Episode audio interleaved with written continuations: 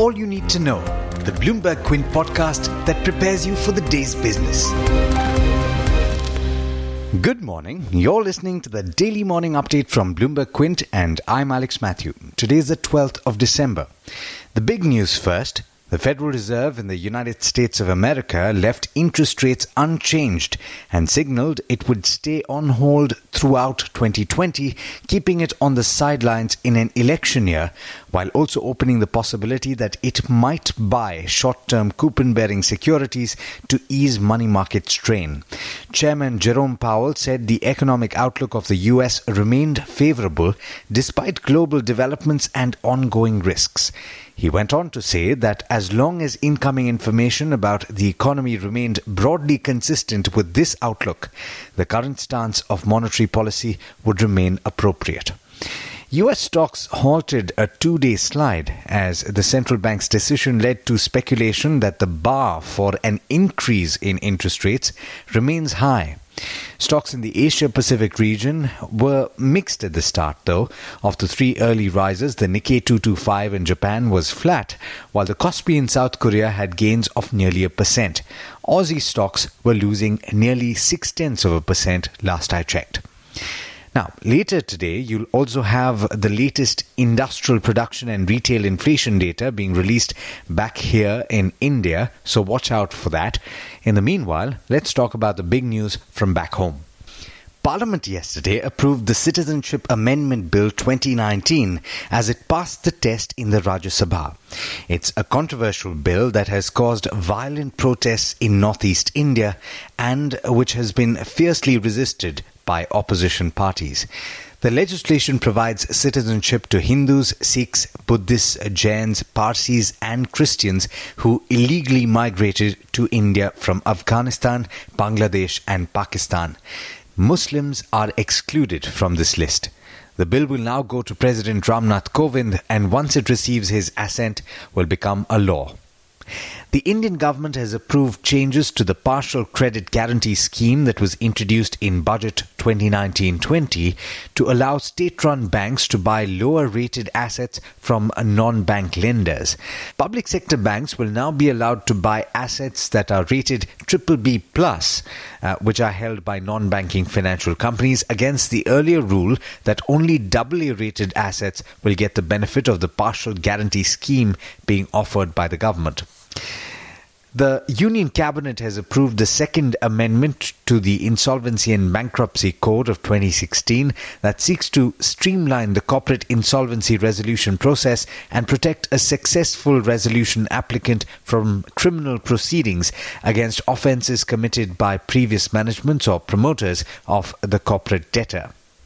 You'll find all the details of that development in the story on the website bloombergquint.com.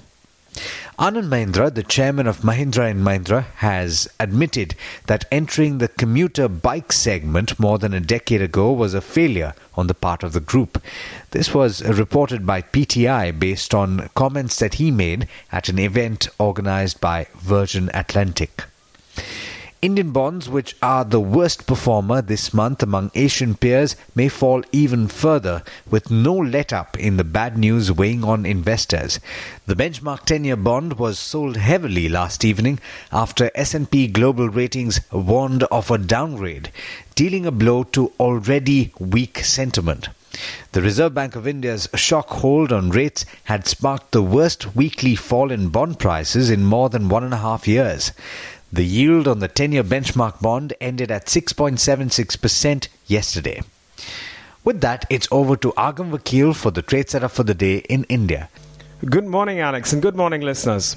Well, yesterday we saw a bout of short covering towards the end of the trading session, and it does seem that short covering could very well lead into the markets advancing today, and that is certainly the indication of the SGX Nifty future. So we are expecting a positive start to the trading session. But let's start by talking about a handful of stocks which will be in focus, and of course, Yes Bank is said to have plans to club other offers from investors before reaching a final decision. decision. That is what we understand, and this is, of course, reported by Bloomberg. Moving on to Vodafone Idea, it has clarified on the news of the company selling some assets to Brookfield and Edelweiss, and the company has denied such negotiations taking place between the aforementioned parties. And we also have Prestige Estates, which is in focus, which is considering raising funds on December 14th. That is when they will take that decision, and of course let us know about the route through which they will be raising funds. Ujjivan Financial Services is also in focus as the government of Singapore acquires about 0.5% stake in the company at 342 rupees per share. Bharti Airtel has reported that the merging of DTH operations with Dish TV are speculative in nature. And moving on to GMR Group, where the GMR Airports is considering funds raising worth 250 crores via bonds. And finally, we have another debutant today. We will have Ujjivan Small Finance Bank.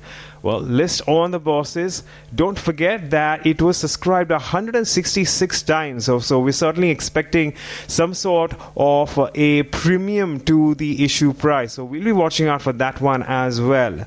Well, these are just some of the stocks that you can watch out for today in terms of your trading session. But don't forget to go through our morning edition of All You Need to Know only on BloombergQuint.com. Thanks, Agam. Well, that's all we have for you on this podcast, but there's a lot more on the website BloombergQuint.com, so don't forget to check it out. This is Alex Matthews signing off. Have a great day.